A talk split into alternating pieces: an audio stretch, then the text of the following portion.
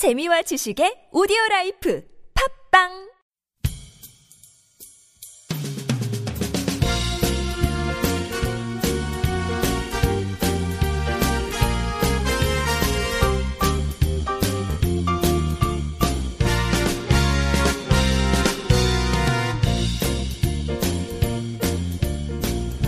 안녕하세요. 이동훈 기자입니다. 안녕하세요. 문경환 기자입니다. 네.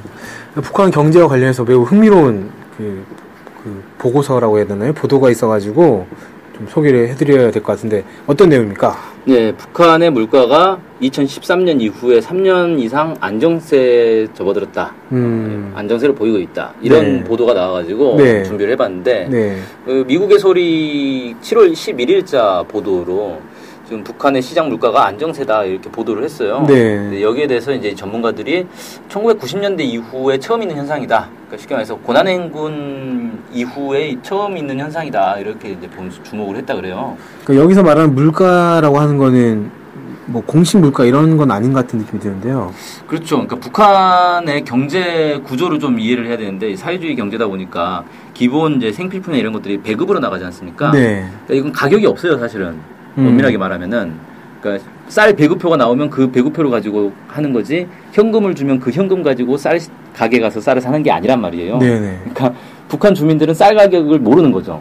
그냥 배급표 음. 바- 배급표 가지고 그냥 쌀을 사는 거니까. 네. 근데 이제 문제는 배급표로 쌀을 사는 것만으로는 부족하니까 시장에 가서 쌀을 추가로 더 사게 되는 경우가 많이 있다는 거예요. 네. 그런 경우에는 이제 돈을 주고 사는 거니까 가격이 있는 거죠. 네. 그래서 이제 시장에 형성된 가격이라는 건데 이게 그 자본주의 사회에서는 물가가 매우 중요한 지표잖아요. 경제 지표로서는. 네, 그렇죠. 예, 그래서 이 물가가 어떻게 되느냐에 따라서 사람들의 생활이 직접적인 영향을 받는데 북한에서는 기본 생필품을 배급으로 하고 나머지 추가 필요량을 이 시장에서 구입하는 경우이기 때문에 물가 변동이 실제 생활에 큰 영향을 준다라고 보기는 좀 어렵습니다. 음. 근데 물론 이제 여러 가지 주장들은 있죠. 뭐 큰 영향을 준다라는 주장도 있고 사실 지역마다 약간 다를 수 있어요. 그러니까 배급이 원활하게 되는 지역에서는 사실 큰 문제가 없는데 배급이 원활하지 않은 이제 좀 어려운 지역들 있잖아요. 북한 내에서도 네네. 뭐 이제 뭐 산악 지역이라든지 이런 데는 상당히 어려운데 이런 데서는 이제 시장을 통해서 구입하는 비율이 좀 높다 보면 아무래도 물가 변동이 영향을 많이 받겠죠, 아무래도. 그렇죠. 많이 줄 수 있죠. 자, 그래서 어쨌든 이게 북한의 이제 이 주민들의 어떤 생활, 주민 생활을 살펴보는 지표 중에 하나로 이 물가를 볼 수가 있어서 네. 어, 이건 계속 이렇게 눈여겨 보긴 하는데 어쨌든 북한이 그 한국 정부의 어떤 분석은 뭐냐면은 2009년에 북한이 화폐 개혁을 했단 말이에요. 네. 화폐 개혁을 하고 나면은 물가가 완전히 들쑥날쑥했겠죠. 네. 초반에는. 기본적으로 뭐 오르거나 이렇게 오르, 오르락 내리락 하겠죠, 아무래도. 네, 그래서 이제 화폐 개혁 이후에 초, 초반에 이제 상당히 불안정했는데 이게 2012년 4분기를 정점으로 해서 안정적 추세에 접어들었다. 음. 그래서 쌀 가격이 막 심하게 오르락 내리락 하지 않고 어, 일정하게 유지가 되고 있더라는 거예요. 네. 그래서 음, 작년에 북한 시장에서 거래된 쌀 가격이 전년보다 5.6% 오르는데 그쳤고 쌀값은 1kg에 북한 돈 5천 원 안팎이다. 뭐 이렇게 이제 얘기를 하고 있어요. 네. 근데 이 쌀값을 그럼 어떻게 우리가 파악을 하느냐? 북한에서는 이런 물가를 공식적으로 발표하거나 그러지 않습니다. 네. 어, 자체로 분석을 하긴 할 것 같아요. 어, 그런데 음. 한다는 것도 사실 확인이 안 되는 거고.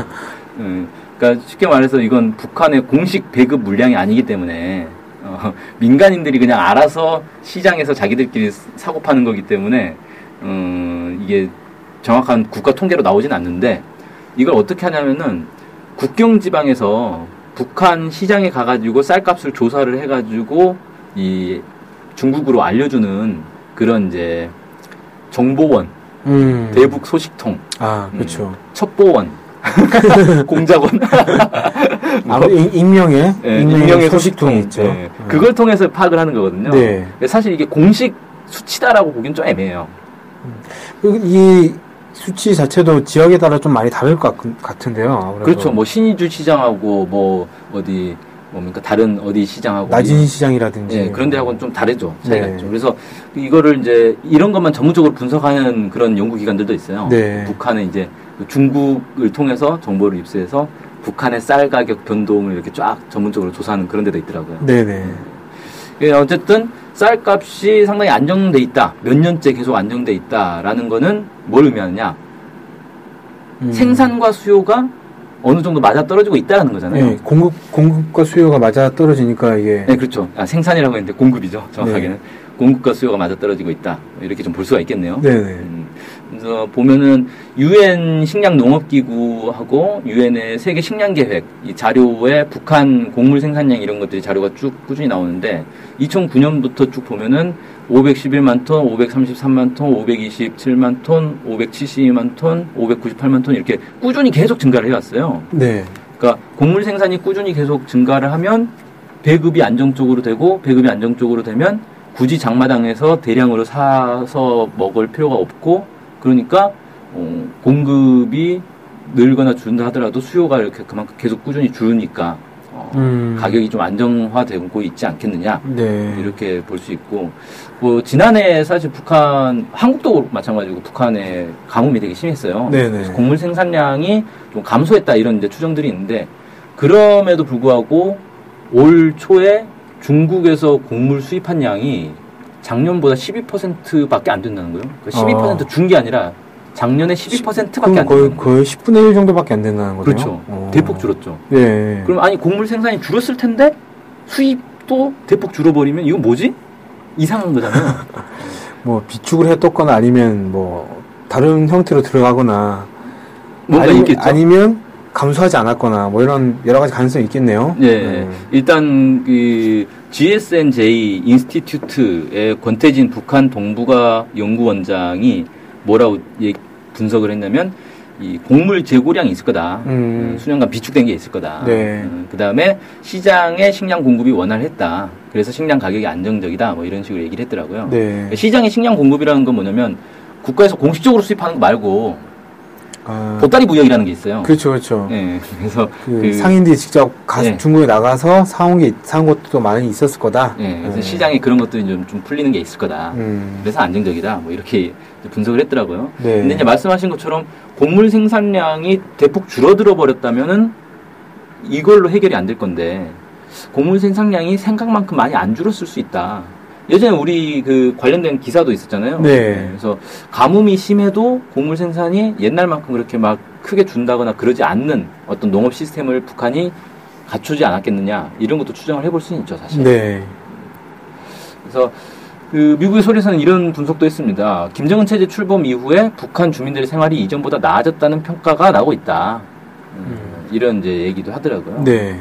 그리고 이게 시장 물가가 안정적이기 때문이다. 뭐 이렇게 얘기하는데 글쎄요. 저는 여기에 대해서 약간 좀그 뭐야 동의하기가 힘든 게 시- 주민들의 생활을 결정적으로 좌지우지하는 게 시장 물가는 아닐 거라는 거예요. 그 전반적으로 북한 내에서 생산이나 이런 것들이 좀 잘 이루어지기 때문에 그러니까 공급이 쉽게 말해 공급이 늘어났기 때문에 크게 부족함이 없어진 거 아닐까요?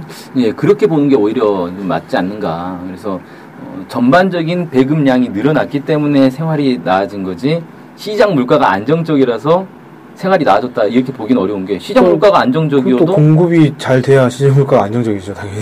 아니, 그러니까 시장 물가가 안정적이다 하더라도 주민들의 소득 수준이 똑같으면 생활은 나아질 게 없잖아요. 똑같은 거지. 음, 그렇죠. 그렇죠. 예, 그러니까 시장 물가 그대로고 월급도 그대로면 사 먹는 것도 그대로고 생활도 음. 그대로고. 근데 생활이 아. 나아졌다는 건 시장 물가는 그대로인데 월급이 늘어났다는 얘기잖아요. 그렇죠. 예.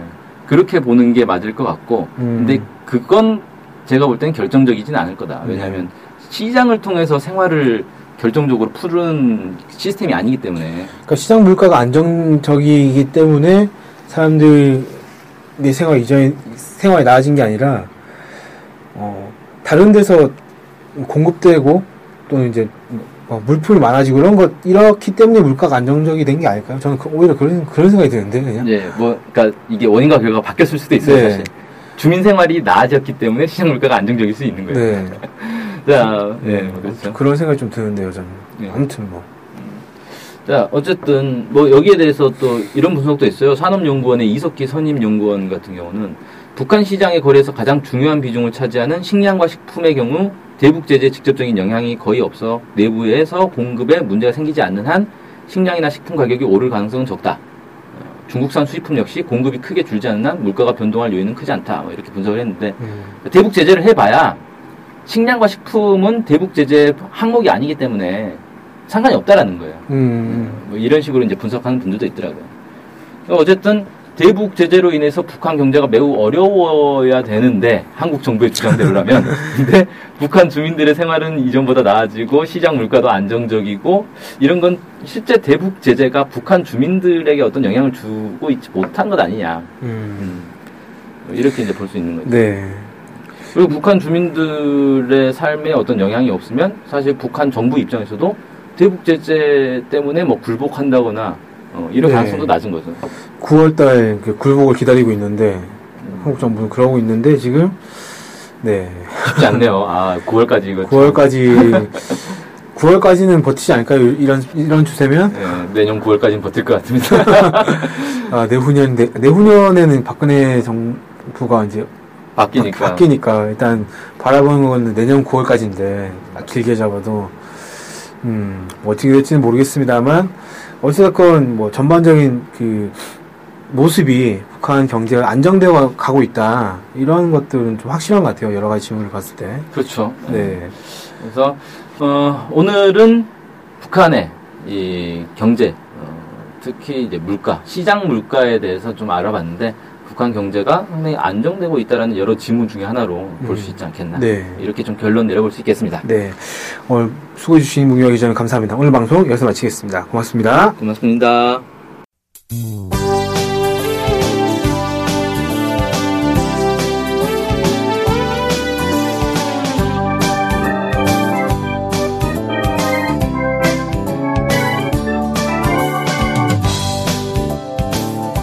NK투데이가 협동조합인 것 알고 계시죠? 네, 언론협동조합 NK투데이죠. 네. 근데 왜 협동조합이에요?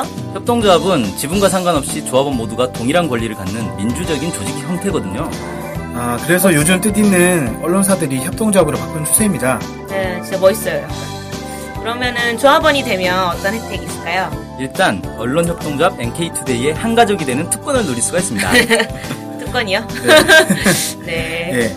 그리고 각종 행사나 강연, 도서 판매 등에서 할인 혜택을 받을 수 있습니다. 네. 그럼 조합원에 가입하려면 어떻게 해야 돼요?